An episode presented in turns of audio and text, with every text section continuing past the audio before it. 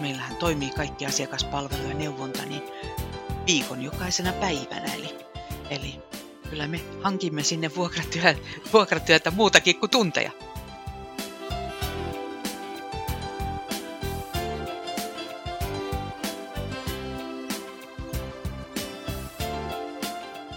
Tämä on Sarastia Rekryn Hoitajapula-podcast.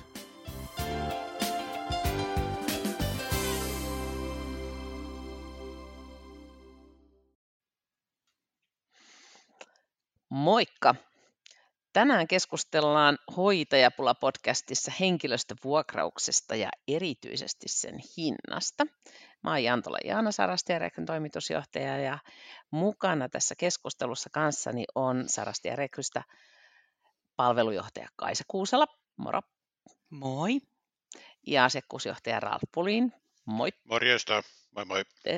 Tervetuloa tähän. Ja tähän alkuun olisi hyvä kuulla, jos kertoisitte, että keitä olette ja mikä on tuonut teidät näihin nykyisiin työtehtäviin. Haluatko Kaisa aloittaa?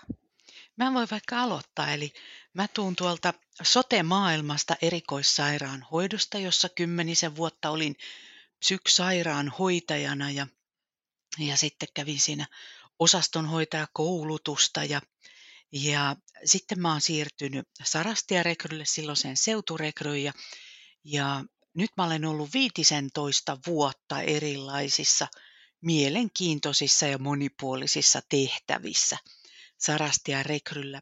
Tällä hetkellä palvelujohtajana ja mulla on 2 tiimiä siinä johdettavana, eli asiakkuudenhoito, myynti ja sitten markkinointiviestinnän tiimit. Ja sellaisesta taustasta tulen siis. Mitäs Ralf, kuka sä olet ja mistä sä tulet?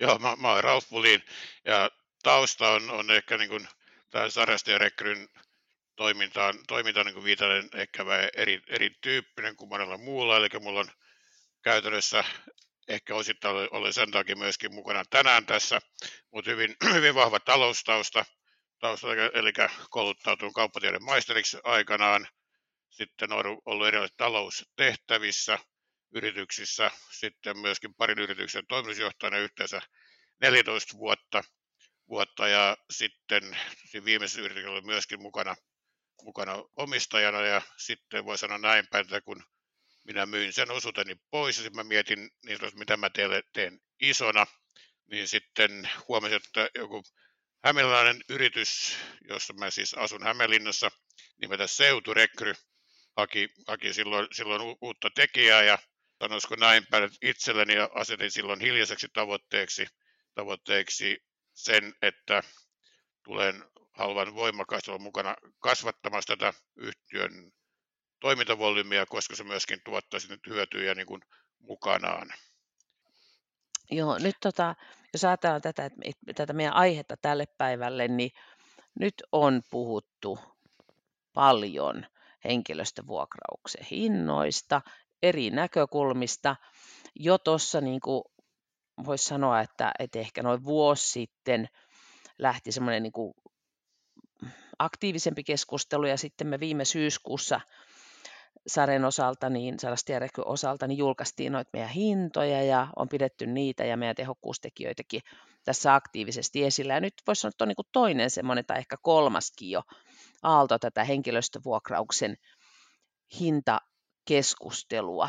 Ja meidän tausta, niin kuin Saren tausta on semmoinen, että on tämä 15 vuoden historia ja silloin kun on Sare perustettu, jos tässä nyt vähän katsellaan sitäkin historiaa, niin asetettiin tavoitteeksi, että esihenkilöiltä saadaan työtä pois, että keskitetysti ja tehostetusti huolehditaan rekrytoinnista ja työsopimusasioista ja sijaisten etsimisestä. Eli ne kriteerit, että pitää tehokkaasti ja taloudellisesti toimia, niin ne pitää tänä päivänäkin. Että se niin kuin tavoite on ollut varsin kestävä silloin, kun yhtiö on perustettu. Ja nyt sitten, kun tätä hintakeskustelua tässä mietitään ja käydään siihen käsiksi, niin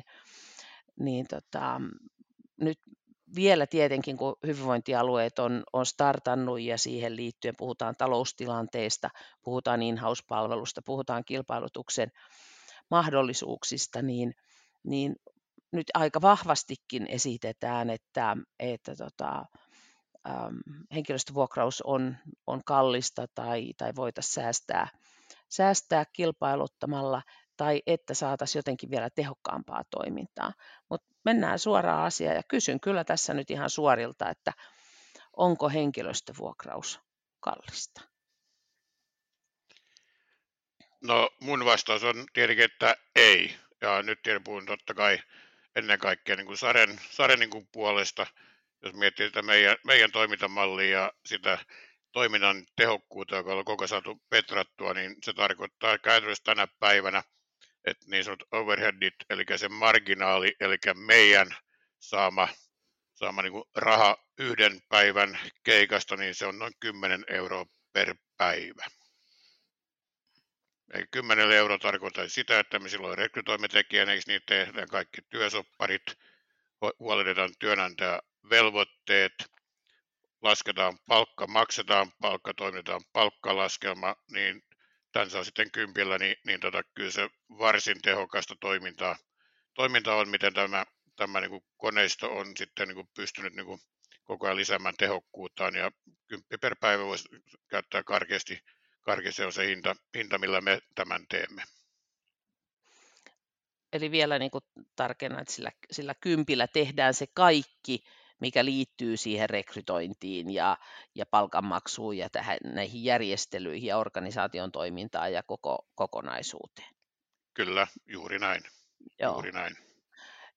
No jos ajatellaan sitten, että okei, että sillä 10 tämä organisoidaan, niin mitä se tarkoittaa sitten ihan niin kuin konkreettisesti hintana, että jos hyvinvointialue hankkii Sarastia Rekryltä lähihoitajahenkilöstövuokrauksena tai sairaanhoitajahenkilöstövuokrauksena, niin kyllähän se hinta on jotain muuta, onko se tuntipalkka, niin mikä se on? Joo, no se muutakin kuin se, enemmän kuin se 10, joka on sitten se niin kuin välystä meidän niin kuin palvelumaksu, mitä me tästä käytännössä niin kuin saadaan.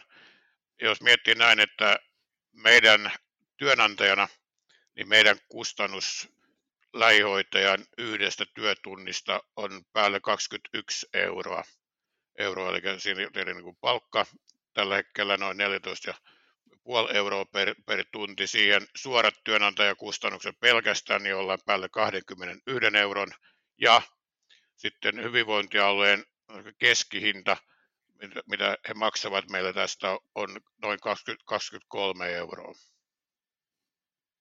Edullisimmillaan. Meillä on siellä eri, kuten toki noissa hintajulkaisuissa myöskin ollut, meillä on siellä eri volyymiportaita, mutta sanoisiko hyvinvointialuekokoinen tasoinen asiakas, niin käytännössä on noin 23 €, mitä sitten lähihoitajan tunti sitten niin kuin maksaa meidän asiakkaalle. Sairaanhoitaja vastaavasti noin 27 € sitten niin kuin hintamme asiakkaalle. Ja tästä riippuu nyt niin sanottu perushinnasta, eikö niin? Ja totta kai jos tulee irrallisia tai muita vastaavia, kuten myöskin tietenkin asiakkaalle itselleenkin tulee, jos siellä on omaa henkilökuntaa niin paikalla, niin ne tulee siihen tietenkin päälle, mutta 23 € tai 27 €. Joo, no kun ollaan tässä in-house-yhtiö ja siltä on se vähän erilainen tietysti kuin moni muu toimija, niin miten toi palvelu hinnoitellaan? Mehän ollaan in-house, eli asiakkaidemme omista, eli ollaan asiakkaiden oma yhtiö. Niin miten se asetelma vaikuttaa tuohon hinnoitteluun? Joo, tämä on mielenkiintoinen asetelma, ja tuo Jaana sun kysymys on niin kuin varsin fundamentaalinen, jos miettii meidän niin kuin toimintaa in-house-toimijana ja versus sitten ehkä niin kuin markkinoilla toimiva. Tämä in-house tarkoittaa sitä, että meidän asiakkaat ovat meidän omistajia, joka tarkoittaa myöskin meidän toiminnassa nyt sitä, että me pyrimme mahdollisimman tehokkaaseen toimintaan, eli me pyritään maksimoimaan ei tulosta, vaan nimenomaan asiakashyötyä. Eli jos me pystytään ja kun me pystytään tehokkaampaan toimintaan, me sitten myöskin siirretään se, ei suinkaan meidän myyntihintoihin, niin, vaan ennen kaikkea me pyritään siihen, että hinnat olisivat mahdollisimman alhaisia ja maksimoidaan se asiakashyöty. Okei, Se on selvää, että me olemme osakeyhtiö. Tarkoittaa myöskin sitä, että me tarvitsemme ja tavoitteemme voitoista niin kuin tulosta, mutta se on varsin marginaalinen ja siihen on määritelty aika tiukat raamit siihen, että millä niin kuin tulostasolla meidän tulisi tai voimme ikään kuin tulla eikö niin, mutta me tarvitaan myöskin tulosta, jotta voidaan muun muassa investoida tuohon tehokkuuden parantamiseen ja totta kai muunkin toiminnan niin jatkuvan parantamiseen, eikö niin, jotta voimme jatkossakin olla yhä niin kuin parempia, yhä tehokkaampia, yhä enemmän hyötyä niin kuin tuottava. Että emme suinkaan pyri esimerkiksi käyttämään niin kuin meidän markkinatilannetta jollakin alueella siihen, että me nostaisimme asiakashintoja niin kuin sen mukaan, miten koemme, että pystyisimme niin kuin tekemään se. Että siinä on iso ero kylläkin. Ja tämä myöskin näkyy sitten myöskin muun muassa meidän niin kuin toiminta-ajatus siinä, että me myöskin julkaisemme me hintamme, eikö niin? Että se on aika iso juttu tässä niin kuin meidän maailmassa. Joo, tuohon on ihan niin kuin pakko tarttua tuohon asiaan, kun noita hintoja alettiin silloin viime syksynä julkaisemaan ja on päivitetty ja julkaistu sen jälkeenkin ja sillä linjalla jatketaan, niin nyt kun tätä tämmöistä roustaamista on tapahtunut tänne in-house ja meidänkin suuntaan, niin ei kauhean paljon niitä niin kuin muut on niitä hintoja julkaissut. Että onko meillä kuitenkaan sitten jotain käsitystä tai pystytäänkö niin kuin vertailemaan, että minkälaisia ne muut hinnat sitten on? Onko meillä arvauksia tai tietoa hinnoista? En mä nyt ole suoraan nähnyt, että niin kuin yksityisen puolen toimijat olisi julkaissut hintojaan ikään kuin hinnastomaisesti. Toki löytyy varmaan, jos haluaa käydä läpi, niin löytyy varmaan jotakin osviittoja siinä, missä hinnat liikkuvat. Mutta kyllä me olemme tietoisia tietysti niin kuin markkinahinnoista, missä meidän niin kuin kilpailijat tai muut toimijat niin kuin liikkuvat. Se on tietysti meillä edellytys sen takia, että me itse pystymme niin kuin vertaamaan, miten me olemme onnistuneet, eikö niin, tässä meidän toiminnassa. Ja keskimäärin voisi sanoa näin, mitä nyt on niin kuin katsottu ja toki myöskin niin kuin asiakkaiden kanssa saatu vähän kuulla ja heidän kilpailutusten tuloksia, niin lähihoitaja taitaa, niin kuin se tiedä vaihtelee hyvin pitkälti per alue ja ehkä per hetki, eikö niin, kuten tiedä markkinoilla tulee ollakin se tilanne, niin 30-60 € on varmaan se haitari tällä hetkellä. Keskiarvo, sanoisin näin tietojen perusteella, että on varmaan noin 35 euroa sitten, mitä niin meidän tai markkinatoimijat niin pyytävät versus meidän 23 €, eli käytännössä niin 1,5 kertaa niin meidän hinta. Ja syyt nyt on aika luonnollisesti niin business-logiikassa, eikö niin, että meillä on tietyt tavoitteet, eli asiakashyöty ja sitten totta kai yksityisten markkinatoimijoiden tuleekin tavoitella maksimaalista voittoa tai ainakin sinne päin. Et siinä on selkeä ero kyllä tässä niin kuin filosofiassa, mihin pyrimme. Otetaan Kaisa tähän tämmöinen välikysymys, että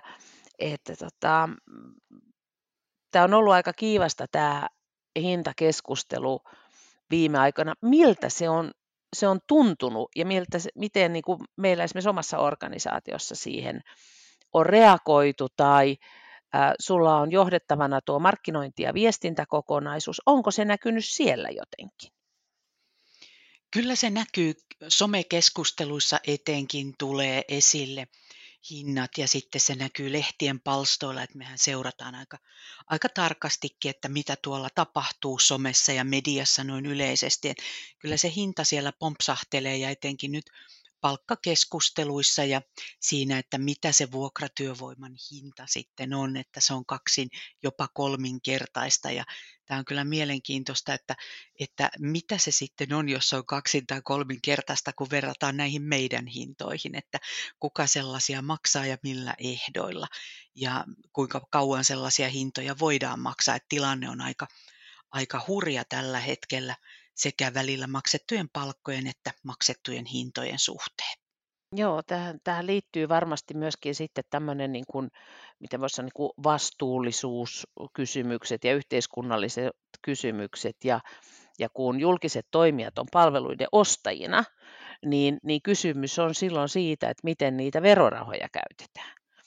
Onko ne tehokkaasti käytössä tai ei, että oikeastaan ehkä niin kuin voisi kiteyttää sen asian sellaiseen niin kuin kysymykseen, että kuinka vastuullista on käyttää verorahoja siihen, että ostetaan henkilöstövuokrauspalveluita esimerkiksi Sarelta tai oikeastaan vielä nimenomaan Sarelta in-house-yhtiönä.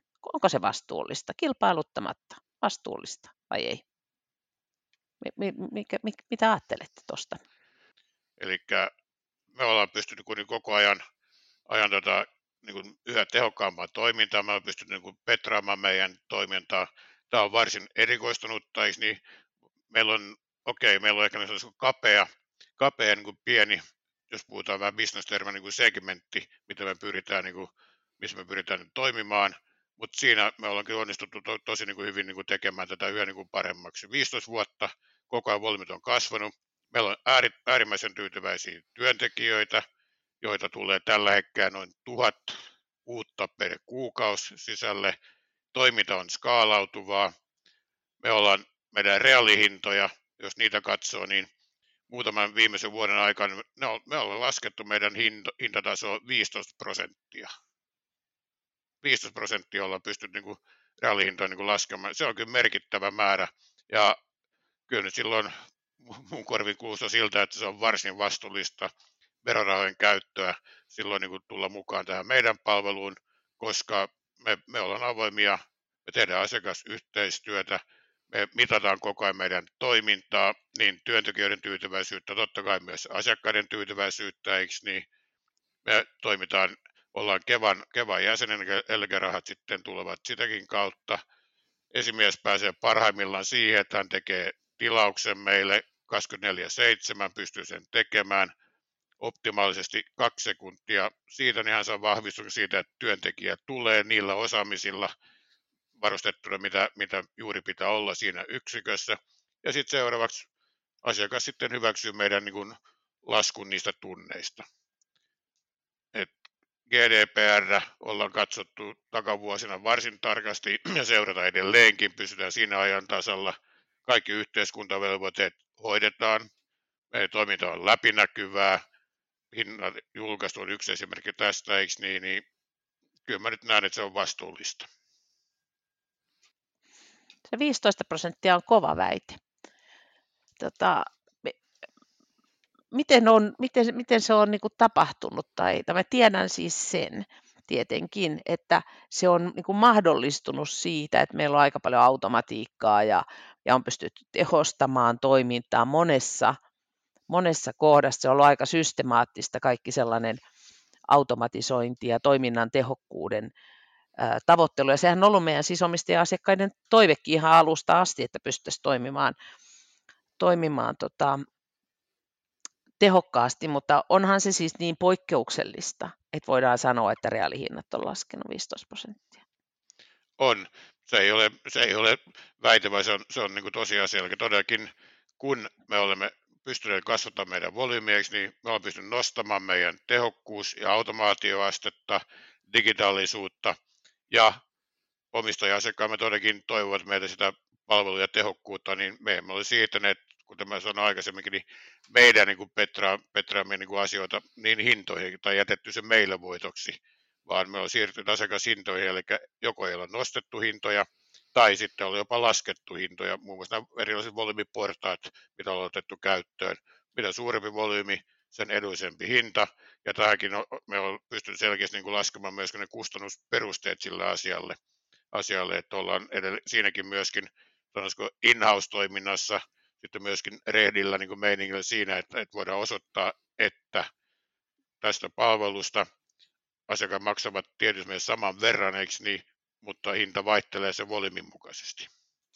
Niin, intoilen tässä niin kuin senkin asian osalta, että kun myös niin kuin käydään sitä keskustelua aina in-houseen liittyen, että miten se asiakkaiden niin kuin ohjaus toimintaan ihan niin kuin strategisellakin tasolla ja pitkällä aikavälillä näkyy sitten niin kuin tuloksissa, niin ehkä tuossa on nyt yksi esimerkki siitä kohdasta, että miten ne asiakkaiden omistajaohjaukselliset niin kuin odotukset ja tavoitteet tehokkuudelle ja hinnan kehitykselle on sitten ihan niin kuin tuloksina nähty ja nähtävissä.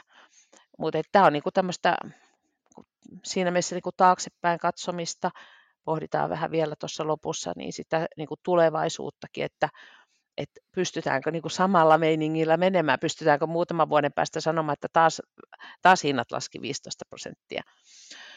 Mutta tässä muuttuvassa toimintaympäristössä. Kysymys on tietysti tässä niin kuin taustalla myöskin siitä, että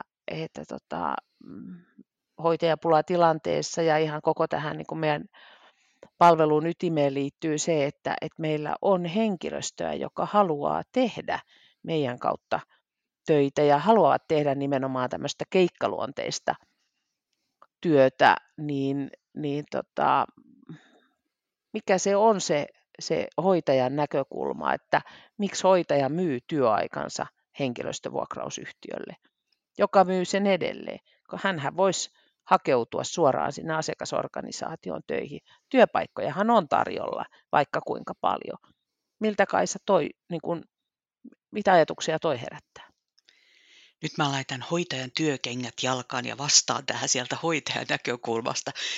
Tällä 15 vuotta Sarastia Rekryssä ja sitä en yli 10 vuotta tuolla erikoissairaanhoidossa. Ihan ollut oikeassa siinä, että töitä on ja silloin alkuaikoina Seuturekryllä meillähän oli myös rekrytointijärjestelmä käytössä ja se oli nimenomaan tehty siihen, että pystyttiin käsittelemään suuria hakemusmääriä. Työhakemuksia, kun paikkoja tuli auki, niin pystyttiin joustavasti sortteeraamaan ja nopeasti saamaan. Maailma on muuttunut. Ihan tällä hetkellä tiedetään, meidän asiakkailla on kymmeniä, joissain tiedetään kotihoidossa, että tarvittaisiin 100 lähihoitajaa per heti vakituiseen työsuhteeseen. Eli se tapa tehdä työtä ja sellainen hakeutuminen on muuttunut. Eli keikkatyötä ei tehdä mistään pakkoraosta, kun muuta ei saada, vaan keikkatyöntekijät tekee sitä työtä sen takia, että se on joustava tapa tehdä työtä. Ja siellä painaa erilaiset arvovalinnat, vapaus valita ne omat työvuoronsa, vapaus valita se työyksikkö, missä teen. Et se on se oman elämän tahtiin töiden tekeminen on nyt se meidän asia ja tämän ajan ilmiö. Ja sitten siinä tulee vielä se, että pystyt tekemään joustavasti ja meidän kautta pystyy ottamaan töitä vastaan helposti, nopeasti ja valikoimaan ja suunnittelemaan sitä elämää eteenpäin. Ja kaikki tekijät, jotka tällä hetkellä haluaisi vähän tehdä töitä sotessa, meillä iloisesti vastaanotetaan. Eli siellä on ihmisiä erilaisissa elämäntilanteissa, on opiskelijoita, jotka haluaa vähän tehdä siinä opintojen ohella töitä ja se on ihan suotavaa. Toki vielä suotavampaa on se, että opiskelut joustavasti sujuu eteenpäin ja valmistutaan, saadaan tutkinnot valmiiksi. Meillä on eläkeläisiä, jotka jaksaa tehdä riippuen fysiikasta, niin ei minkäännäköistä ikärasismia. Kaikki ovat tervetulleita tekemään. Osa tekee päätyökseen keikkailua, koska se on niin joustava ja helppo tapa tehdä töitä. Ja sitten meillä on näitä, jotka tekee myös oman työn ohessa, joko säännöllisesti tai jotain tiettyä tavoitetta varten. Ja tämä keikkatyö on sellainen meidän jatkuvan palautteenkin myötä, että koetaan hyväksi tavaksi tehdä työtä. Ja tällä hetkellä sotessa kaikki tunnit, mitä sinne tehdään, on yhtä tärkeitä, on ne pitkiä tai pätkiä. Ihan kaikki työ on yhtä tärkeää. Ja keikkalaisista mehän kerätään jatkuvasti palautetta erilaisilla kyselyillä. Ja Ralf taisi tuossa viitata aikaisemmin siihen meidän hyvään keikkatyöntekijöiden NPS:ään, eli siellä on meillä viime vuonna oli NPS 63, joka tarkoittaa, että siellä asteikolla asteikolla, kun pystyy antamaan numeraalista, niin 69% meidän keikkatyöntekijöistä antaa meille arvosanaksi 9 tai 10. Ja se on aika huikea määrä, kun anonyymisti pystyt vastaamaan niin siihen sellaiseen, että suositteletko kollegalle, suosittelisitko tätä tapaa ja meidän yritystä tehdä keikkatöitä. Et kyllä se keikkatyö on siitä kehittynyt, mitä Ralf kuvaili siinä alussa, kun mentiin pihalle ja sieltä jaettiin niitä töitä. On tullut automatiikkaa, omaa valinnanvapautta. Kotisohvalta ei mobiililaitteen äärestä paljonkaan tarvitse poistua muuta kuin sitten tekemään ne työt. Työt saa näppärästi, nopeasti, helposti. Palkat tulee sujuvasti. Et kyllä se myös meidän kehittämä joustava palkanmaksumalli siellä, palkka joka perjantai tehdyistä tunneista, on myös iso valttikortti työmarkkinoilla. Mahdollistetaan monenlainen keikkatyö monen tapaisissa elämän tilanteissa oleville tekijöille.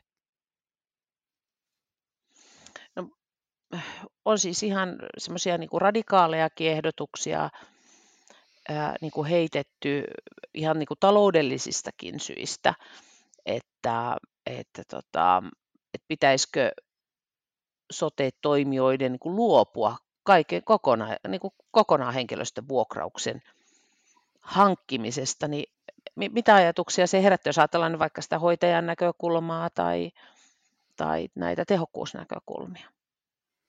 No jos hoitajan näkökulmasta ajatellaan, niin sittenhän siinä hyvin nopeasti tarkoittaa sitä, että osa työvoimasta ei olisi enää käytettävissä. Et siellähän asiakkaan pitäisi sitten hankkia kaiken maailman järjestelmiä ja lisenssejä ja organisoida asioita ja hoitaa kaikki ne työnantajavelvoitteet ja nopeat palkanmaksut, mitä me tällä hetkellä hoidetaan.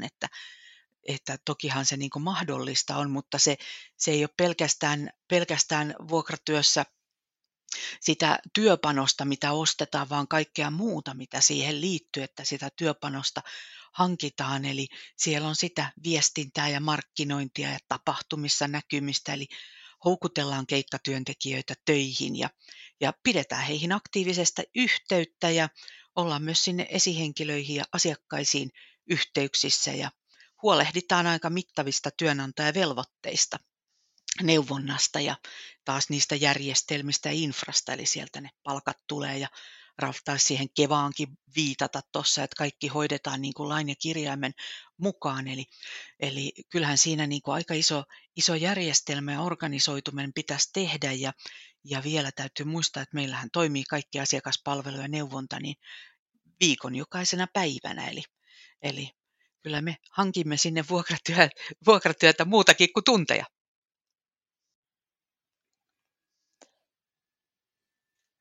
Yksi tämmöinen henkilöstövuokrauksesta luopumisen seuraushan olisi siis se, että nämä kaikki toiminnot, mitä Kaisa tuossa luetteli, niin nehän tulisi sinne asiakasorganisaatioon itselleen tehtäväksi. Ja sitten jos tehdään tämmöistä hintavertailua, että onko henkilöstövuokraus kallista tai paljonko maksaa, niin sitten siinä oman toiminnan hintavertailussa pitää tietysti huomioida ne kaikki toimenpiteet, mitä sitten tarvitaan, kun tehdään itse.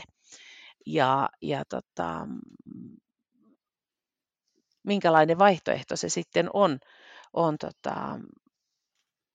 toteuttaa kaikki tällainen sijaistarpeiden organisointi omana toimintana. Sitähän se on ollut aikaisemmin. Siis se on ollut silloin, kun vaikka nyt ennen kuin Seuturekry perustettiin, niin siinä vaiheessa aika pitkälti sote-tehtävissä kaikki sijaisuudet tehtiin omana toimintana. Se olisi sellaista paluuta sinne aikaan, ja ne, jotka tietää muistaa, millaista se on ollut, niin ei ole kaikilta osin niin helppoa ollut, ja maksanut sekin on. Että tässä niin kuin tämä vertailukaan tietenkään ei ole helppo, vaatii aika semmoista tarkkaa kustannusten seurantaa. Mites Ralf, herääkö tästä tehokkuusnäkökulmasta ja hintanäkökulmasta jotakin vielä ajatusta sille, että mitä tapahtuisi, jos mielikuvitellaan, että henkilöstövuokrausta ei olisi käytössä, ei omana toimintana eikä kilpailutettuna? Mun täytyy sanoa, että on, jos nyt miettii sitä, mitä panostuksia tässä sarjassa on niin tehty, niin sehän tarkoittaa kuin sitä, että vähintään samoja panostuksia tulisi sitten jokaisen asiakasorganisaation. Se vaatii kuin jonkinlaista järjestelmän hankintaa, se vaatii henkilökuntaa, se vaatii ehkä taas uusien työtapojen opettelemista. Ja mä en osaa nyt oikein sanoa. Mä ainakin itse näen tänne tämän meidän malli, millä me operoidaan ja ollaan kehitetty, niin ainakin tiedetään, että se toimii ja se on varsin kustannustehokasta. Kylläkin, että toi 10 per päivä, jos käyttää vaikka mittarina siinä, niin siitä saa ehkä vähän laskentapohjaa sitten sille niin kuin asialle. Ja siinä todellakin, muistan sekin, että sehän ei sisällä ihan kaikkea vielä tuo 21 € niin kuin meidän kustannus, vaan siellä tulee myöskin työterveyshuollot, siellä tulee sairauspoissaolot, siellä tulee, mitä tässä ollaan käynyt läpi, vähän markkinointiin viestintää kuin, että saadaan rekrytoitua niitä tekijöitä ja monenmoista. Ja sitten jos miettii tätä päivää, kaikki palkanmaksujen sujuvuudet ja muut vastaavat, mitkä ovat kuitenkin edellytyksiä, jotta työntekijät pysyvät tyytyväisenä, niin sekin vaatii omat niin kuin, toimensa sitten myöskin siinä niin rinnalla. Mehän ollaan tehty nyt, kun tämä palkan laskettu itse jo useamman niin kuin vuoden niin kuin omana toimintana tässä myöskin, että sekin on saatu kehitetty sitä kautta tähän meidän toimintaan soveltuvaksi, joka on varsin hektistä. Ja me tiedetään kaikki, että näitä sijaistarpeita, niitä vaan on paljon, ja mitä isompi organisaatio, niin se määrä kasvaa varsin suureksi siinä, että meillä kuitenkin menee kymmeniä tuhansia per kuukausi näitä, niin isolla asiakkuudella hyvinvointialueella tarkoittaa samantyyppisiä määriä, niin puhutaan useista tuhansista, mitä sitten pystyisi pyörittämään läpi. Mutta siihen hintaan mä en osaa tarkkaan sanoa, mitä investointi se vaatisi niin kuin asiakkaalta, mutta se on selvää, että ei se helppoa voi olla, eikä nopeata. Paljon Sarastia Rekryn asiakkaita on tällä hetkellä, että kuinka montako kymmentä asiakasta on? Tismallisesti 33. No niin, joo, eli se tarkoittaisi, jos joka ikinen alkaisi itse tekemään, niin 33 niin kuin järjestelmää ja 33 mitä kaikkia perustamiseen liittyvää toimea sitten onkin. Et nythän tämä kokonaisuus, mitä tällä hetkellä tehdään, niin meillä taitaa olla toi HTV2, eli paljonko on henkilöstöä kuukausittain, niin se on siellä noin 65 kuukausittain, millä tämä kokonaisuus 30 asiakkaalle toteutetaan. Että sillä niin kuin henkilöstöpanostuksenakin varsin tehokkaasti saadaan tehtyä.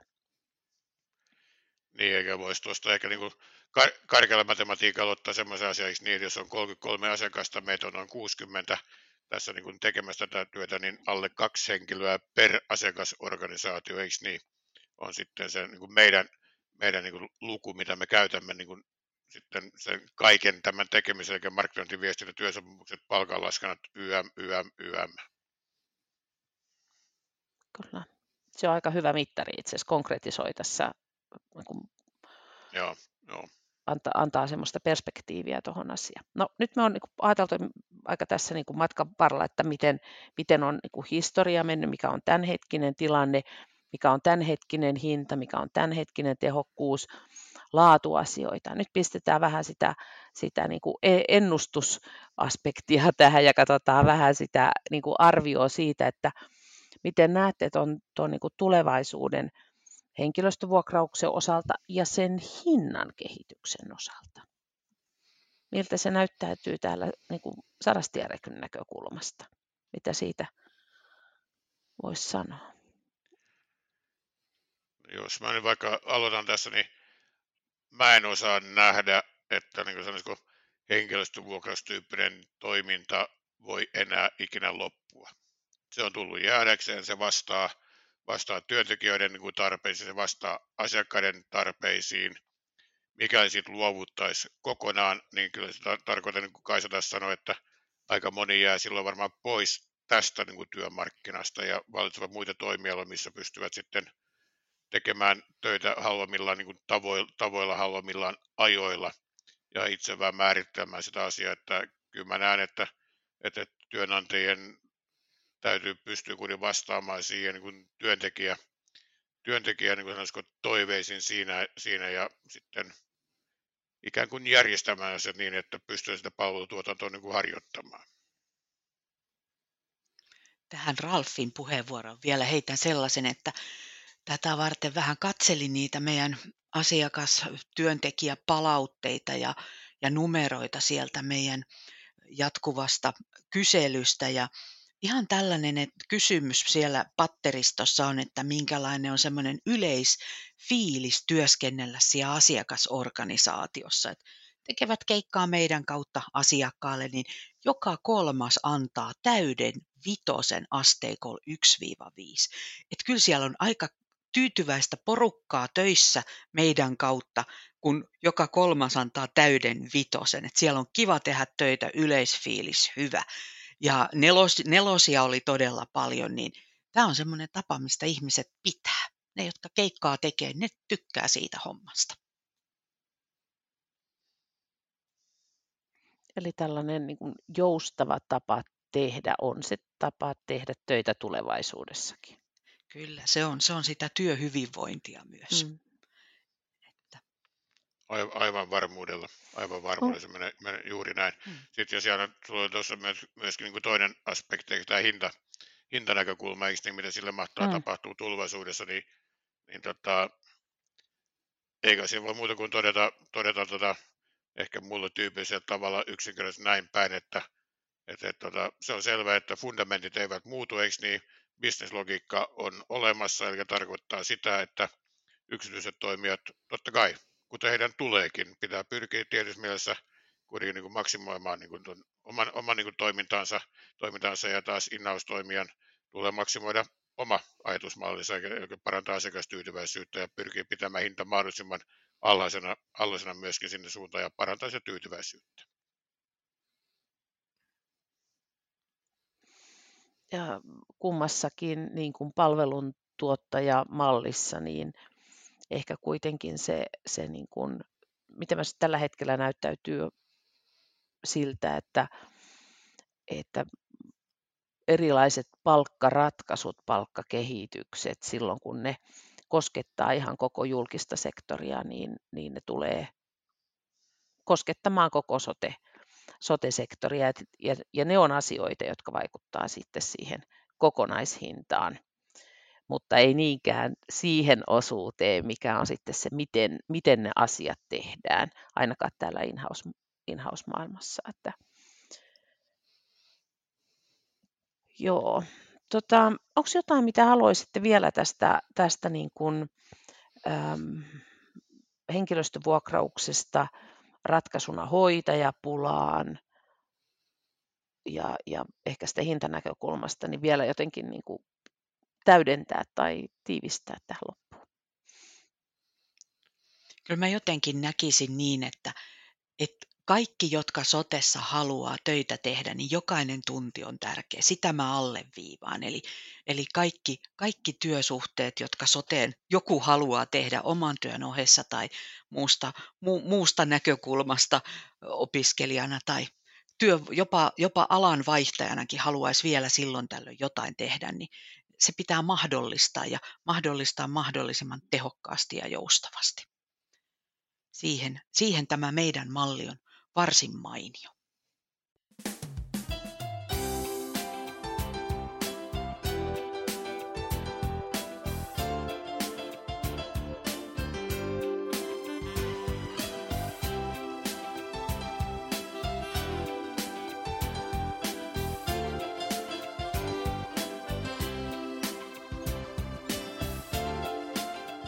Tämä on Sarastia Rekryn Hoitajapula-podcast.